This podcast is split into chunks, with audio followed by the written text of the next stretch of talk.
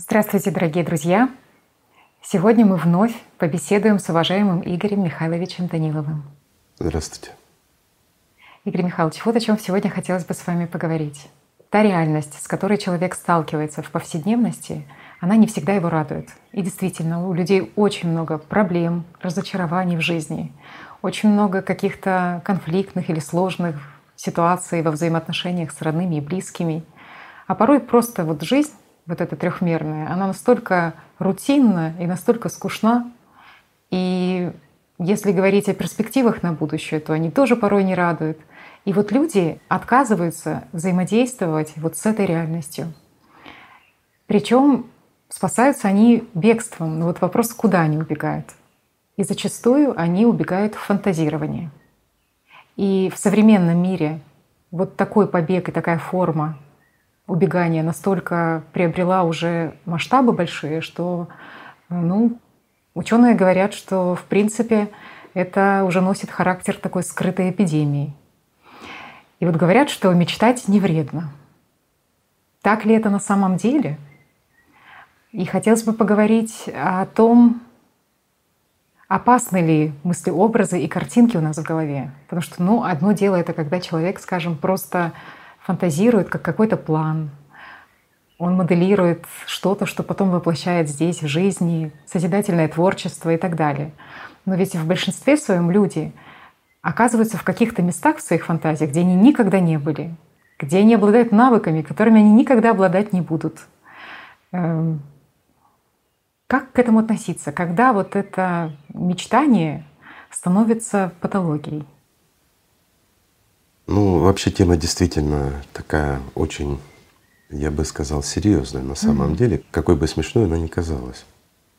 Первое, вот что хотелось бы сказать. Вот ты говоришь, многие вовлечены в эти игры сознания, создание себе альтернативных реальностей, буквально в смысле слова этого.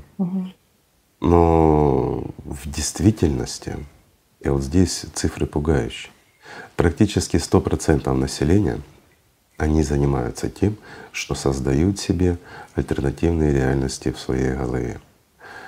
У некоторых бывают затяжные процессы.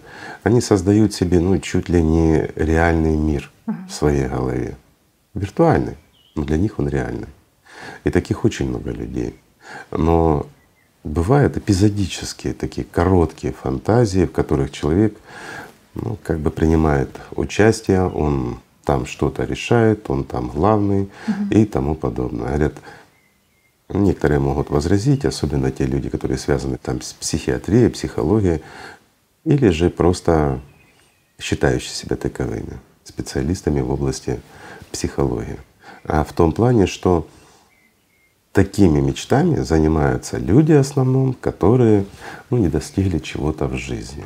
И вот в качестве компенсации реальности они начинают фантазировать и создают себе такую вот альтернативную реальность, в которой они что-то могут и что-то делают. Так вот, друзья, на самом деле это далеко не так. Даже сильные мира сего, они фантазируют еще больше. Если, скажем так, низшие слои нашего общества, они задействованы в фантазии, больше все-таки краткосрочные такие, знаете, эпизодические, там касательно одной темы или другой, и практически не возвращаются обратно к этим же фантазиям. Даже если возвращаются, то у них сюжет, он переменчивый. А вот сильные мира сего, они создают иллюзии настолько, как фильм-сериал, да, или как альтернативная жизнь, в которой они моделируют, продумывают все. Естественно, там они все эли. То есть они управляют всем миром и тому подобное. Это без шуток, это действительно так. И вот во всех вот этих патологических фантазиях, знаете, самое пугающее, пожалуй, это то, что практически 100% все связаны с негативом. То есть за редким исключением, подчеркиваю, фантазии, они такие более позитивные, но опять позитивные к мечтающему. Но если смотреть с обычной стороны, но если это вот их сюжет бы развивался в повседневной жизни, то очень много негатива, где происходят обязательно какие-то сцены, какие-то… Доминирование. Кого-то над кем-то. Но, как правило, фантазер, он всем управляет, он все решает и тому подобное. И вот твой вопрос, хорошо это или плохо? Плохо, отвратительно. Почему? Потому что мы тратим на фантазию, на вот этот иллюзорный мир свое время, свою жизнь и свое внимание для того, чтобы поиграть в какую-то фантазию. И вот это, кстати, отвечает, почему у нас так развита игромания. То есть это действительно игромания на сегодняшний день — это большая беда. Причем независимо, играет человек в казино или играет за компьютером какую-то там интерактивную игру, неважно. Человек привязывается настолько, что начинает этим жить. Поэтому это очень серьезно все. Это функция сознания наша — создавать иллюзию и вовлекать в нее личность. Знаете, беда в том, что личность не различает. Вот действительно она не различает, где фантазия, а где реальность. Почему? Любая информация, которая ей подается, она проплачивается вниманием, силой внимания нашего. Поэтому, кстати, очень многие святые отцы говорили про то, что неважно, грех ты совершаешь в мыслях или ты в действиях, одинаково нужно опасаться вот этих вот… Скажем так, любое действие, которое мы прокручиваем в голове или же совершаем в повседневной жизни физически, реально, если оно греховно, то это грех.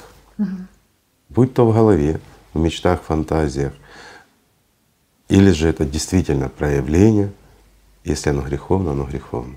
Почему? Ответ очень простой. Личность, она не различает, еще раз говорю, реальность это или фантазия. Личность воспринимает наши сны как реальность.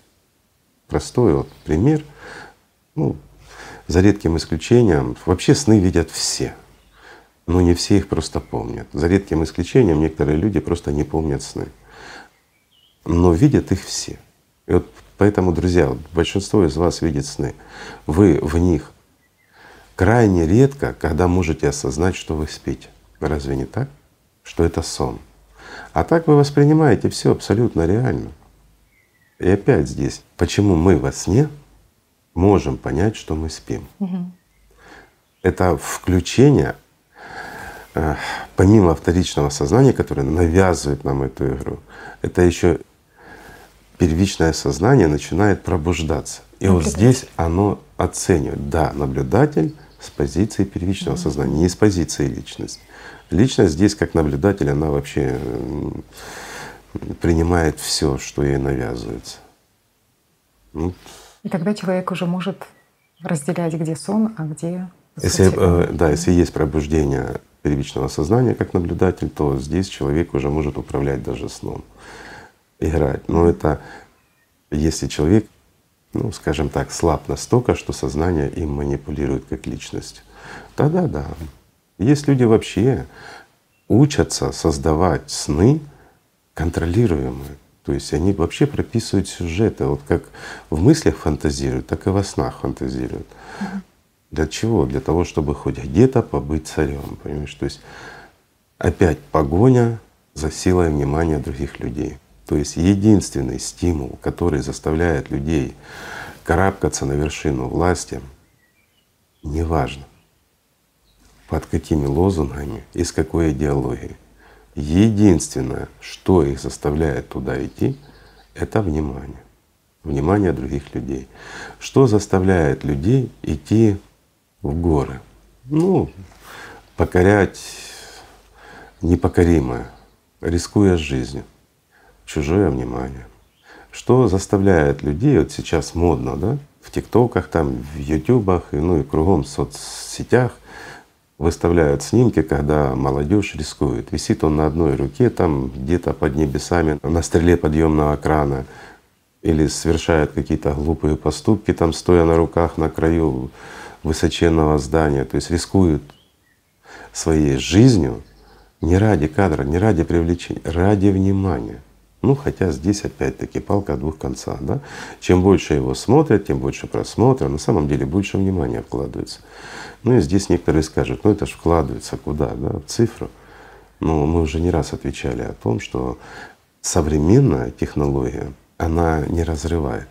То есть вот современные камеры, цифровая запись, она настолько увязывает человека записью, что без разницы, смотрите вы кино или в действительности наблюдаете за человеком. Вы вкладываете внимание в его образ. И вот этот образ, он подкармливает самого человека. И единственное, за что мы здесь боремся, это за силу внимания. Почему? Потому что, извините, это изначальная сила, сила Аллата, которая вот и направлена на то, чтобы обрести жизнь. Если у нас повседневно, скажем, то, что тратит наш организм, это можно назвать праной, энергия жизни, то сила Аллата — это совершенно другой источник. Самое ценное, что может быть здесь. Это интересно, Игорь Михайлович. Такой момент. Получается, что очень многие люди, у них возникают проблемы, у тех, кто мечтает, с целеполаганием, скажем так. Им становится ничего неинтересно вот в этой жизни, потому что зачем, в принципе, приобретать какой-то навык, заниматься саморазвитием, 10 лет там пытаться стать олимпийским чемпионом, как минимум, допустим. Если ты можешь за 5 минут, за 10 в голове представить себе сюжет, там, где ты на вершине Олимпа находишься, где у тебя все хорошо, приятно, вроде бы как-то так легко. И человек не видит и не чувствует опасности в этом. Что вот вы правильно сказали, что хочется большего постоянно. И ведь те образы, которые у тебя срабатывали, вот по-честному, каждый, кто мечтал, каждый, кто является мечтоманом, о нас практически, будем говорить, около 100%, понимает, что те образы, которые он прокручивал однажды по несколько уже кругов, они не срабатывают. И вот этого гарантированного удовольствия, которое обещает тебе сознание и система, его нет. Есть. Я не согласен с выводами вот этих людей, которые так говорят. Почему? Удовольствие есть. Вопрос лишь в том, чтобы выделялось достаточное количество внимания от личности, и в ответ на это наш мозг вырабатывал дофамин. Дофамин. Да.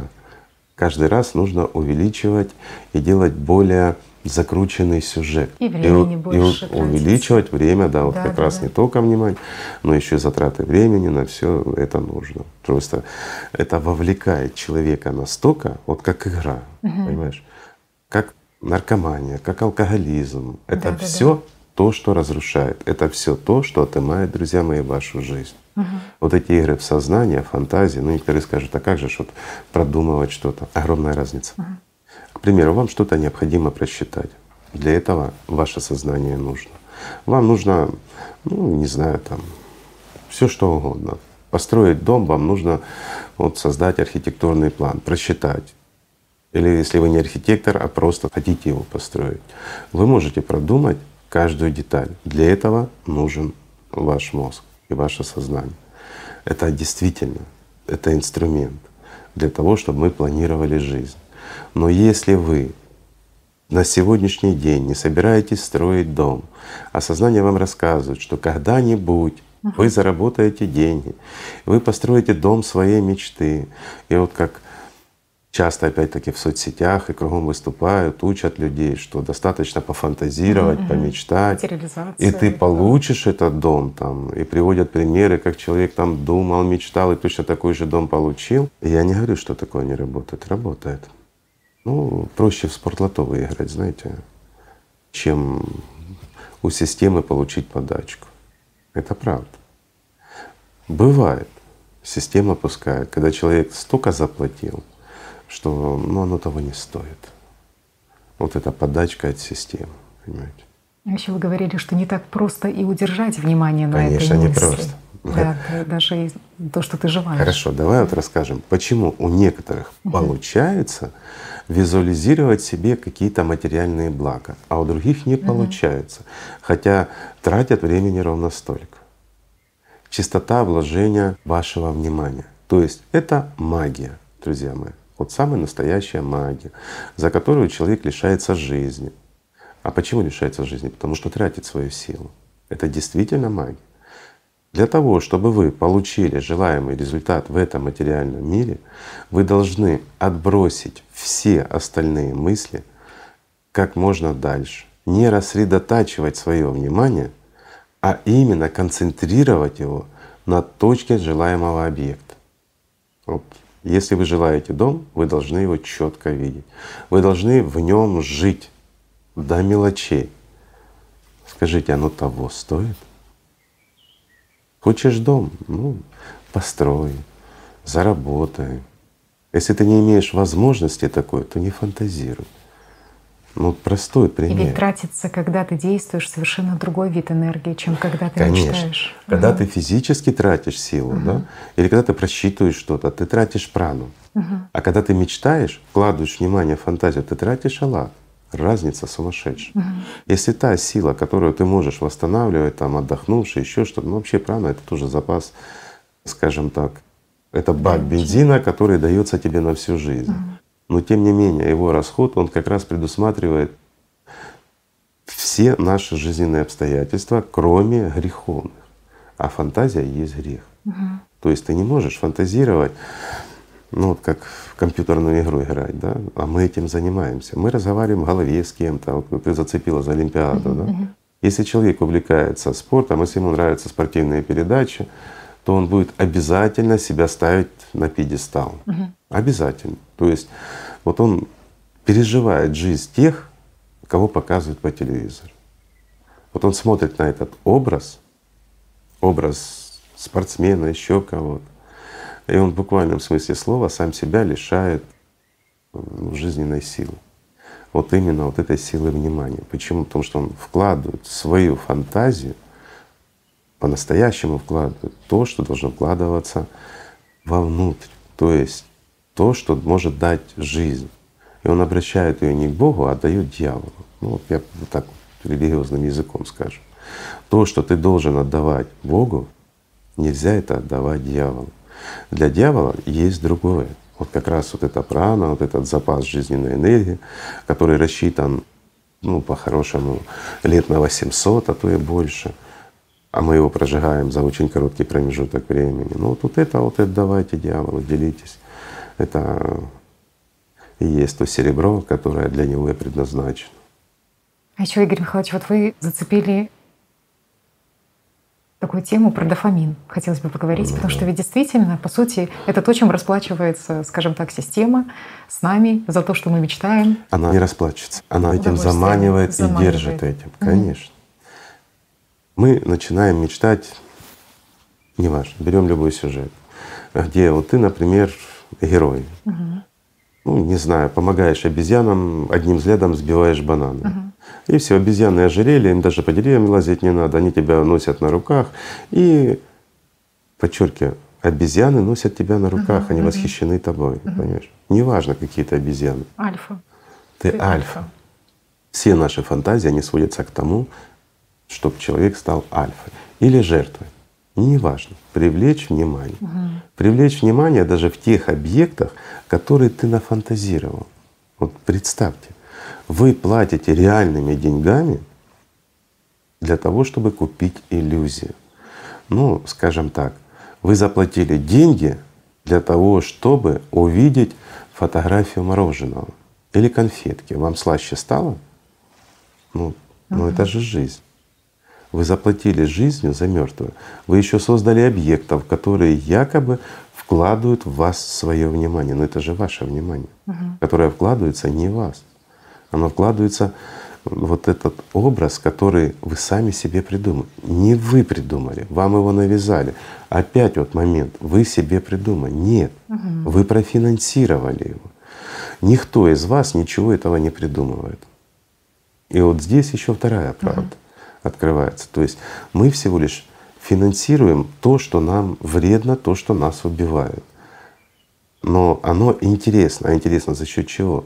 За счет того же дофамина, да? Который нас вот, ну, как бы стимулирует, подстегивает. Больше времени, внимания и сил, и энергии. Мы себя энергичнее чувствуем, нам интереснее.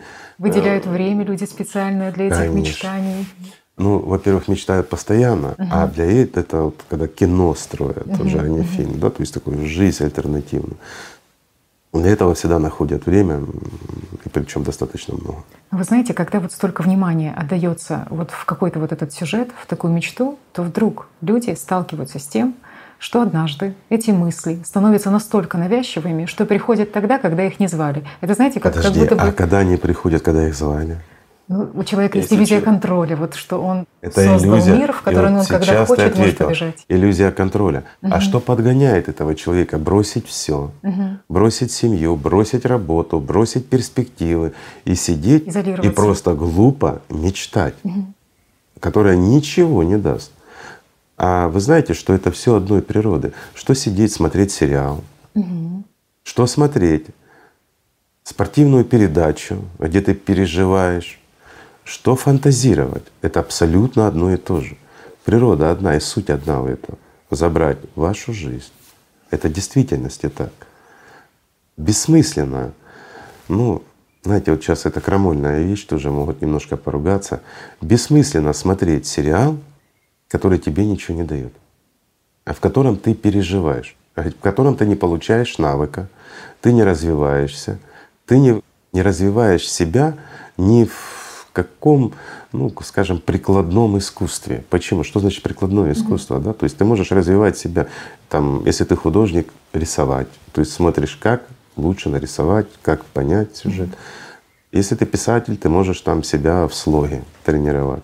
Извините, если ты математик, то ты решаешь математические задачи. Хорошо, ты слесарь, неважно, машины ремонтируешь. Ты смотришь, что, как отремонтировать, в каком случае, что происходит в автомобиле. Это навык, это нужно. И вот здесь это понятно. То есть ты развиваешься как профессионал, то, что позволит тебе заработать кусок хлеба, накормить свой организм. Да? Для чего? Для того, чтобы он функционировал правильно. Ну, потому что у нас 3 вида питания. Мы вообще интересные существа. У нас есть прана. Если ее не будет, то как бы ты ни кормил организм, извини, но ты все равно умрешь, друг мой. Это то, что дает энергию, ну, и организму, и тому нашему сознанию, и вот связи между ними и тому подобное. Прана — это главная жизненная энергия для нас как человек. Еда — это главная энергия для того, чтобы тело наше жило. Еда и вода — это правда. И плюс кислород, знаете, то есть, ну, давай мы это возьмем вот как единицу, да? Кормить тело. И есть самая важная энергия — это Аллат, который как раз обладает Личностью. И вот если мы это все разложим по фракциям, да, то Аллат — это универсальная и чистейшая энергия, из которой состоит все. Поэтому, ну, такая отдаленно-отдаленная фракция, перемешанная со всем, это уже прана. А еда — это, извините, это то, что уже от переработанной праны осталось, 1000 раз переработалось, и вот это вот уже та форма энергии, которую мы потребляем в пищу. Но она не дает пища той силы и той энергии, чтобы, допустим, компенсировать прану. Нет, это невозможно. Потому что прана как раз обусловлен срок нашей жизни. И еще подчеркну, прана, она играет огромную роль в магии. А вот как раз Аллат, он играет огромную роль в жизни, в обретении жизни, да? Так выразимся. Но анти-Аллат, он дает колоссальные возможности в магии. Потому что это, ну, самое ценное, что может быть. Поэтому мы постоянно гоняемся за этой энергией. Мы всегда хотим что-нибудь съесть, да, когда проголодались. Каждый день нам надо кормить свое тело. Ну, некоторые, конечно, могут голодать там какое-то время, но есть-то все равно хочется, организм все равно кормить надо. Прана — это тоже очень важно, и есть некоторые, которые за ней охотятся. Это тоже позволяет им, ну, иметь преимущество по сравнению с остальными людьми. А Аллат — это то, что необходимо, то, что важно. Это изначально влияет на все. И самая важная его функция — это то, что дает жизнь.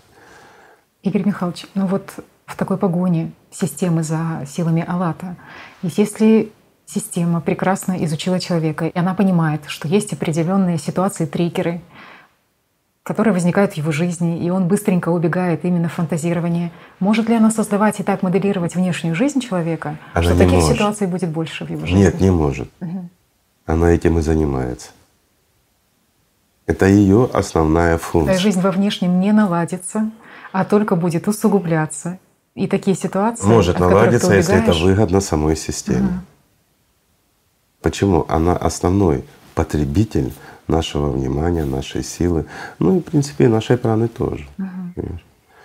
Но основная ее цель и задача — это как можно больше забрать у нас Аллат. Ну, это не фантазия, друзья. Уделите немножко внимания и понаблюдайте за собой. А если уж хотите разобраться точно, то возьмите, пожалуйста, любые религии и внимательно их изучите с вот этой позиции. И вы найдете массу ответов.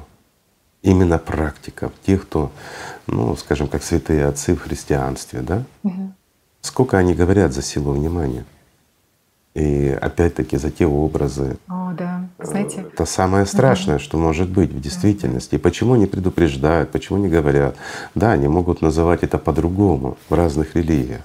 Аллат — это исконное название, это сила Бога, это то, что дает жизнь. Понимаете, ну это Аллат. Мы называем это так, как это называли Бог знает когда. Потом это, ну, каждый называл по-своему. Люди создавали религии на учениях, выдумывали, все соединяли, ну и одну и то же называли по-разному. Знаете, вот как есть прана и чи, да? То есть вот на Востоке мы берем, там же есть ци, есть чи, есть прана, там, ну и вот по-разному там одна энергия одно делает, другая другое. А если мы берем более в древние времена, то энергия чи — это то, что разрушало все живое. Энергия ци, да, это то, что мы получали со вздохом. А прана — это то, что выделяется нам как запас жизненной энергии. Ее пополнить практически невозможно. Но ее можно забрать у другого. То есть на этом, конечно, есть практики, которые, ну, этим живут. Их достаточно много. За эту силу борются кругом и везде. Вот, допустим, мы все боремся за внимание, да? А некоторые борются за эмоцию, то есть именно за те состояния, где человек выбрасывает прану. Ну, простой пример, классический, который описан, ну, скажем так, и от той же Анастасии Новых описан, да? Когда человек в очереди начинает скандалить и создавать неприятную ситуацию. Изны, правильно, да. В эзоосмосе это хорошо описано. Вот это охотники за праной.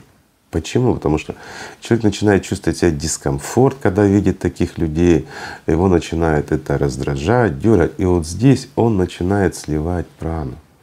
Он не сосредотачивает свое внимание на этом объекте. Наоборот. Понимаете, то есть здесь есть, ну, как приемы и способы отобрать у людей не только их имущество и средства, но и самое страшное — это энергию жизни, и энергию жизнь дающую. Ну, то есть энергетический вампиризм — это не вымысел. Это не фантазия. Это действительно так.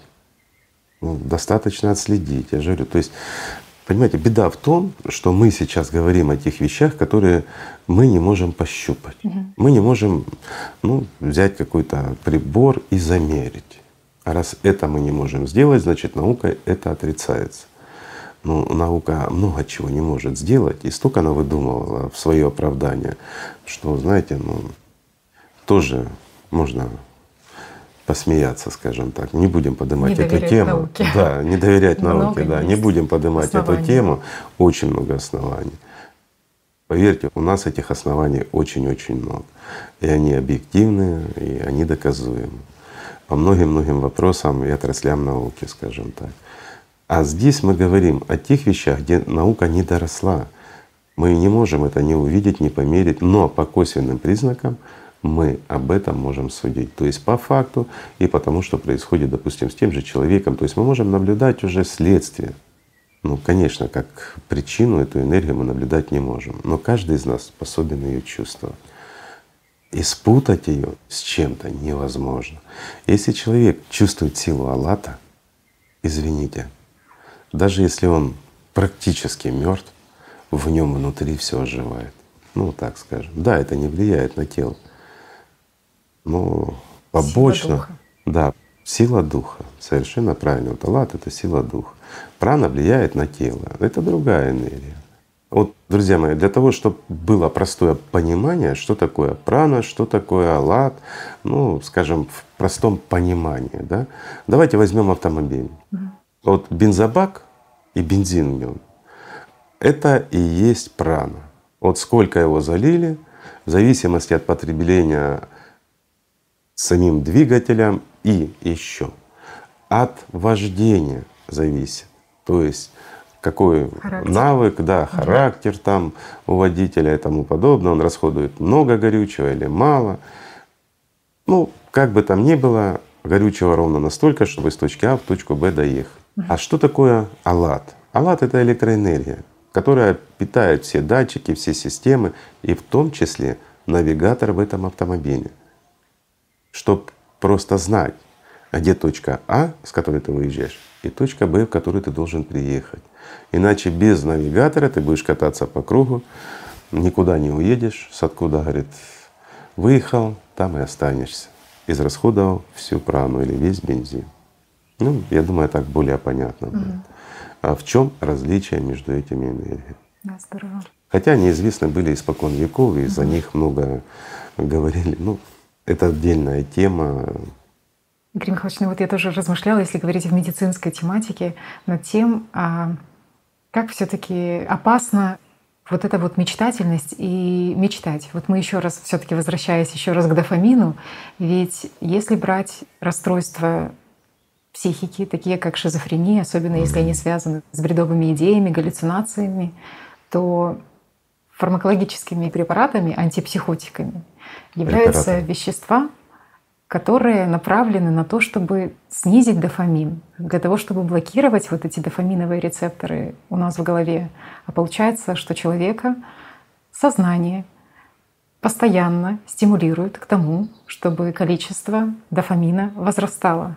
И когда ты понимаешь и проводишь вот эту параллель, что вот этот путь вроде бы такой сразу там начинающийся с какой-то одной мизансцены, там, затем фильмы, затем ты все время больше и больше уделяешь этому, затем навязчивая фантазия, он приводит, скорее всего, к биполярным вот таким расстройствам. Это начинается, конечно, да, но это если человек заигрывается уже. А вообще эта проблема начинается с раннего-раннего детства. То есть ребенок, даже вот мы уже говорили, с 3-месячного возраста, он уже настроен на негатив. И дальше все больше и больше негатив. Это важно. Маленькие детки, там, пусть 2 годика, они как раз и размышляют с позиции негатива. То есть вот мама ушла, значит, ее кто-то украл. То есть, и сразу ребенок… оценки, да. Конечно. Социальное поведение людей тоже. Да. Очень важно. А что диктует здесь? Эгоизм. В действительности ребенок, он переживает за маму только как за инструмент, ну или, скажем так, за объект, который дает ему возможность выживать и защищать. На самом деле ребенок переживает за себя. И вот здесь формируются как раз вот эти первичные навыки фантазии. И вот здесь сознание, оно ловит человека, а дальше больше. Мы углубились в такую тему, я понимаю, многих это… Тема волнует, значит, не хочется ее сильно раскручивать, поднимать, иначе потом… Но вы здесь зацепили еще один очень важный момент, и я очень рада, что мы его затронули. Вы сказали про то, что 3-месячные детки, у них есть определенная склонность к негативизму, вот в таком, в оценке социального поведения.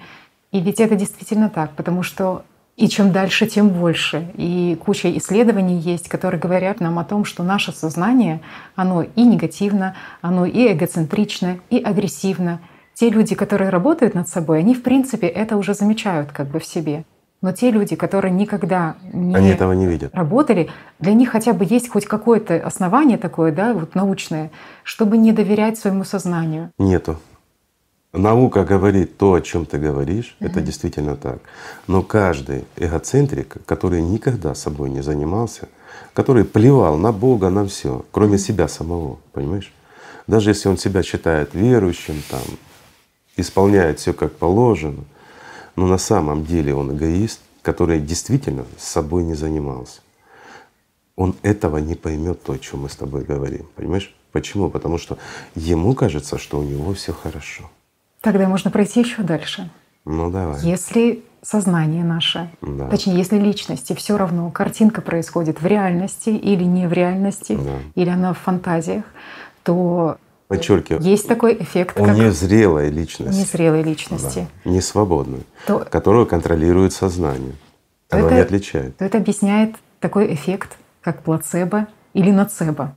Да, объясняет полностью на 100%. Что такое плацебо или ноцебо? Да? Это когда твои мысли, рациональные страхи, вот в частности ноцебо. Да, ты сила внимания, которая вкладывается в одну точку, в одно действие. И в действительности это происходит. Если ты вложил, я раскрываю всю суть любой магии, понимаете? Если ты вложил достаточно силы внимания, чтобы оно могло изменить даже материальный мир, неважно, саму ситуацию, ты это изменишь. Если у тебя достаточно силы, вернее, не силы, а способности, сконцентрированно вложить силу внимания в точку в прошлом, для того, чтобы прошлое изменить, конкретно касается тебя, друг мой. Для того, чтобы у тебя сейчас ситуация поменялась, ты это сможешь сделать. Вопрос в другом. А это стоит того? Вот простой вопрос. Понимаешь? В будущее вложить не сможешь. Почему? Есть, да, инерционный предел, он там пару минут, он большой роли не играет. Ничего не получится, не выиграешь. А прошлое можешь. Ты действительно можешь изменить только то, что касается тебя лично. Если там что-то гложет, еще что-то. И самое интересное, вот здесь скажу, да, магия. Берешь, записываешь. Это примеры, которые проходили. Это то, что достаточно хорошо было исследовано. Это то, что, ну, скажем так, заставило людей тратить миллиарды на эти исследования. Это то, ну, что искали в Аненербе и везде, во всех других институтах. Вы знаете, сколько вообще обошлось, скажем так, христианству содержание института Аненербе? Вот сейчас скажут, Гитлер виноват. Друзья, я не ошибся в своих выражениях. Кому интересно, копайте. Дальше мы эту тему не будем расширять и кому-то что-то доказывать. Вы знаете, что в это были вложены миллиарды и миллиарды денег в золоте. Почему? Потому что эта сила, она существует, и она способна на много. Вопрос лишь в другом.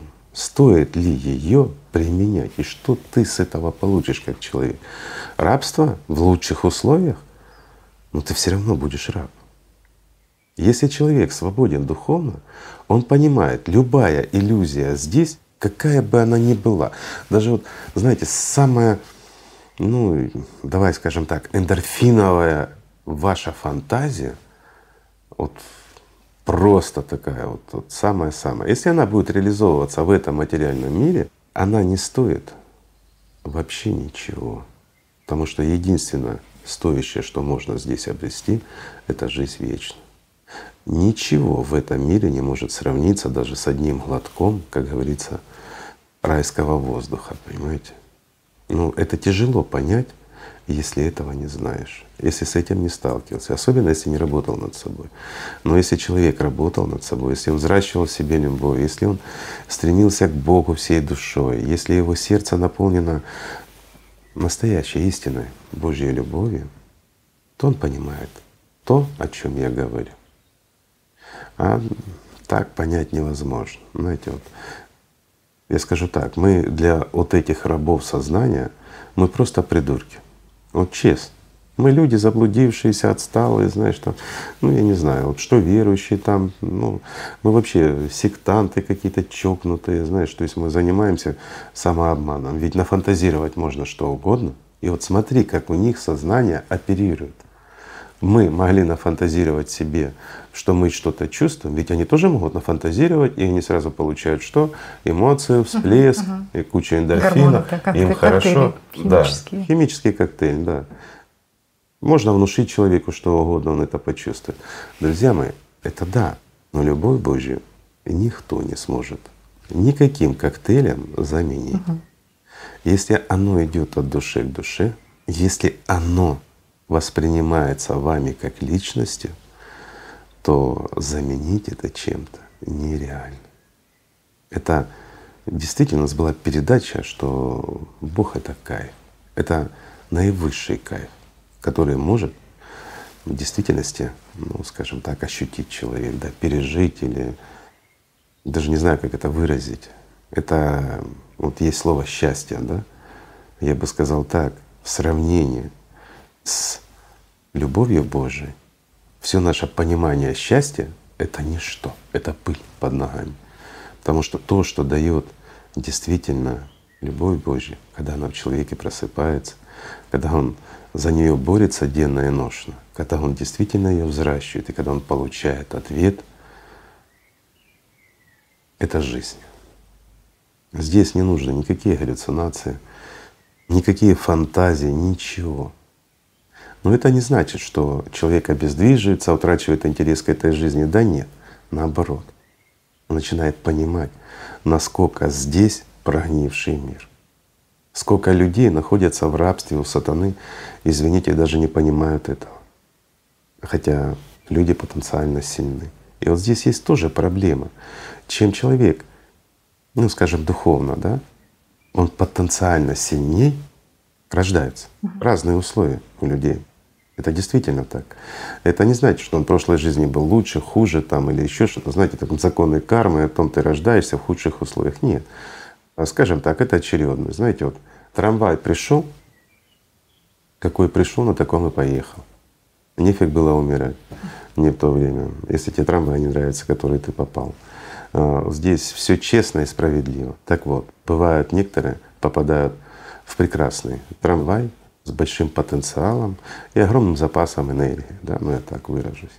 Условия колоссальные, но на вот эти условия для личности также создаются прямо пропорционально соответствующие и условия для вторичного сознания, и все уравновешивается.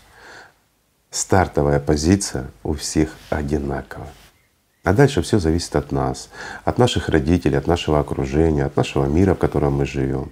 Ну, поэтому и такой результат. Фантазеров полно, маньяков много, а мы действительно это уже скатываются люди до такого, что, знаете, если бы был такой прибор, который мог бы показать людям, что мы создаем как люди у себя в головах, это ужас. Это действительно ужас. Во-первых, убийцы практически все, маньяки практически все. Такое в голове творят, что в жизни не увидишь. Практически все. Но зато в жизни они рассказывают и осуждают тех, кто в 100 раз хуже в их понимании, чем они. Но на самом деле те люди, кого не осуждают в жизни, они в 100 раз менее грешны в этой жизни, чем те, кто грешен в своих фантазиях. А еще раз повторимся, неважно, в фантазиях или в жизни. Это все, если оно греховно, оно все греховно. Личность не разбирается, что это фантазия или реальность, потому что она получает картинку, она получает образ по факту о происходящем или произошедшем, или же о том, что должно произойти. И вот здесь в зависимости от этой картинки, которую получила наша личность от нашего сознания, личность выделяет вот эту силу Аллата, то есть как энергию, как средства. На самом деле все просто, очень просто. Но вся магия, она держится на нашем внимании. И она в действительности существует. И вот это эффект плацебо. Люди излечиваются от самых страшных болезней. Если говорят, в это поверят. А что такое вера? Вера — это огромный пирог от вашей жизни отрезанный.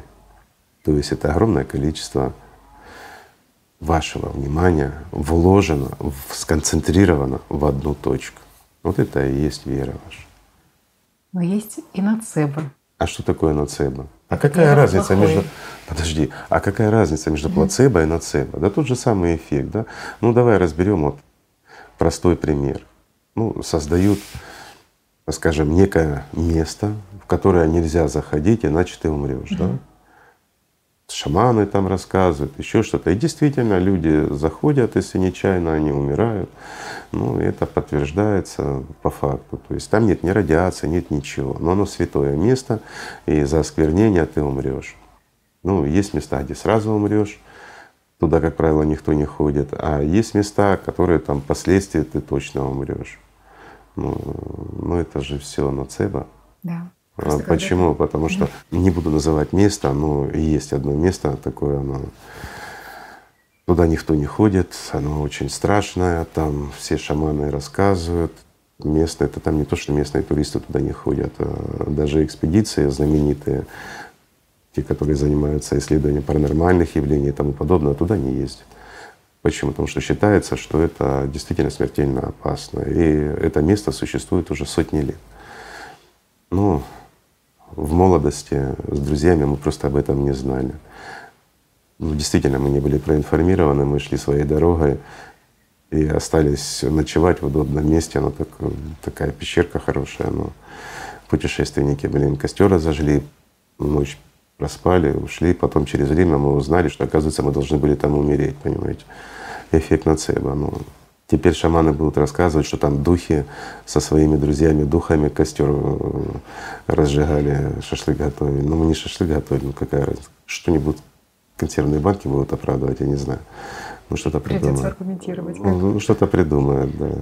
Ну, просто когда ты понимаешь, что твое сознание негативно, и что если ты не контролируешь работу этого сознания, ты автоматически напитываешь своим вниманием эти образы, конечно, которые оно подсовывает, то хотя бы, может быть, даже с позиции вот таких эмпирических данных и научных исследований человеку становится понятно, что сознание нужно контролировать, мысли нужно контролировать для того, чтобы этот процесс конечно, не был нужно. Автоматическим, потому да. что… К сожалению, путь, куда оно прокладывает дорогу, GPS такой навигатор, это реально объективно смерть человека и духовная смерть человека. Бессмысленность существования. И здесь тоже в этом мире. Просто, ну, вот, знаете, вот, честно говоря, я очень плохо понимаю. Нет, я понимаю все, да, но все равно не понимаю.